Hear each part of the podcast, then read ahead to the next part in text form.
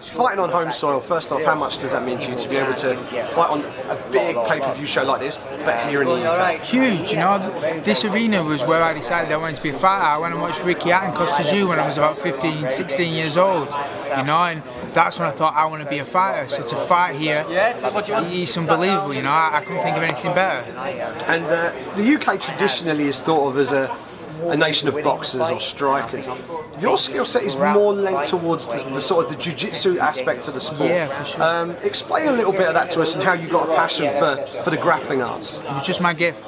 You know, um, it was just what I, I, was good at. You know, when you start mixed martial arts, you, you'll, you'll find you have strengths, and, and it's just what, what I excel in. You know, I, I excel in jiu-jitsu, I excel in the ground game, I excel in wrestling. Um, but you know, I, I have all, I, I can strike, but I, I just have, never needed it. Um, but obviously, my, my love, is, my love is from everything is leg locks. You know, and I, I came to the UFC to prove I was the best leg locker in the world. Now, what I've decided is I just want to win fights, you know, and I, have been so determined to get leg locks, so determined to do certain things when I've got I've got a whole plethora of moves but I don't even use, you know, and I, you know, no one's even seen me strike or no one's even particularly seen me wrestle, but you need to look at my previous fights to see I can do things but I don't do it because I'm an idiot. And this fight, what I decided, you know, is I, two fights ago I fought Anthony Birchak. I beat him in a minute and six seconds.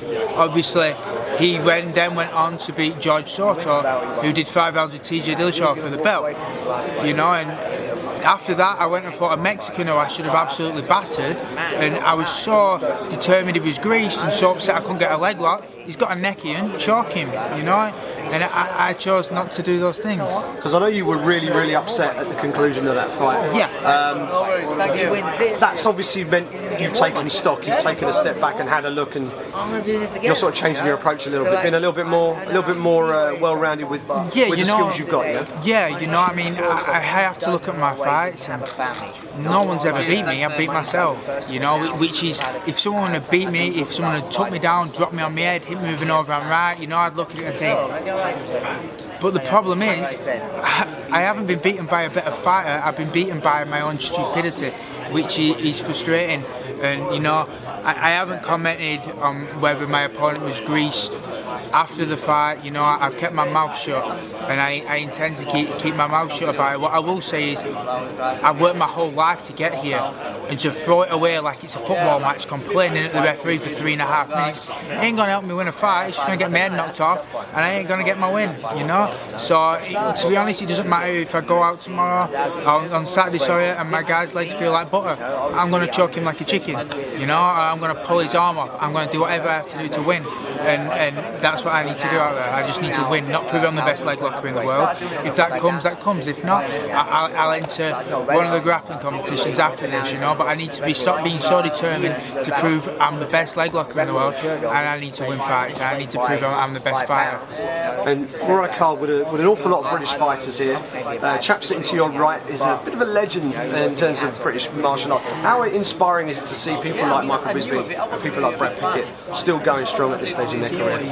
Bis- Bisping's a, a, a, legend. You know, he, he, he really is. Um, I know him a little bit personally. Um, I, have been like he's done seminars at my gym and my coach for a little point before I moved to America coached his little lad Callum at the time who was only like nine or ten years old. And when Bisping was ever working in, in the in the gym I'd try and sneak in and, and, watch what he was doing you know? At the time I think I'd just turned professional. So obviously I wasn't much used to Mick at the time. But I used to just watch him his he used to bring um, a, a, black belt over called Lunchbox from America. And I used to watch what they were doing and I used to copy it. And he once said to me to get good at this sport, all you need to do is drill, drill, drill, drill. And I copied that, you know, it was very, very good to be around. And uh, looking at the fight that you've got this weekend, how do you, given what you said about opening the door to various ways of winning the fight. What do you think is the most likely route to victory for you? I don't care, man. I genuinely don't care. You know, in football terms, I don't care if I win by a tapping from two yards or a screamer from 45 yards, and that's the way I have to think because I, I go out there and I want to wow people and I want to hit all these extravagant submissions and spin around on my head, which I have done in the past, you know. But if it comes, it comes. I, I have to just be, do you know what? I'm going to go out there, I'm going to fight, I'm going to hurt him, and I'm going, to, I'm going to win the fight. And I can't allow myself to think, you know, I'm going to do this or I'm going to do that because I end up so hell bent on I am going to do that, and it, it's just, it's just not what allows me to perform well. You know, I have to allow myself just to keep calm and flow because when I do that, it's, it's special. When I don't, it's retarded. It seems like you're in a good space going into this one. I hope it Yeah. goes very well for you. Thank you.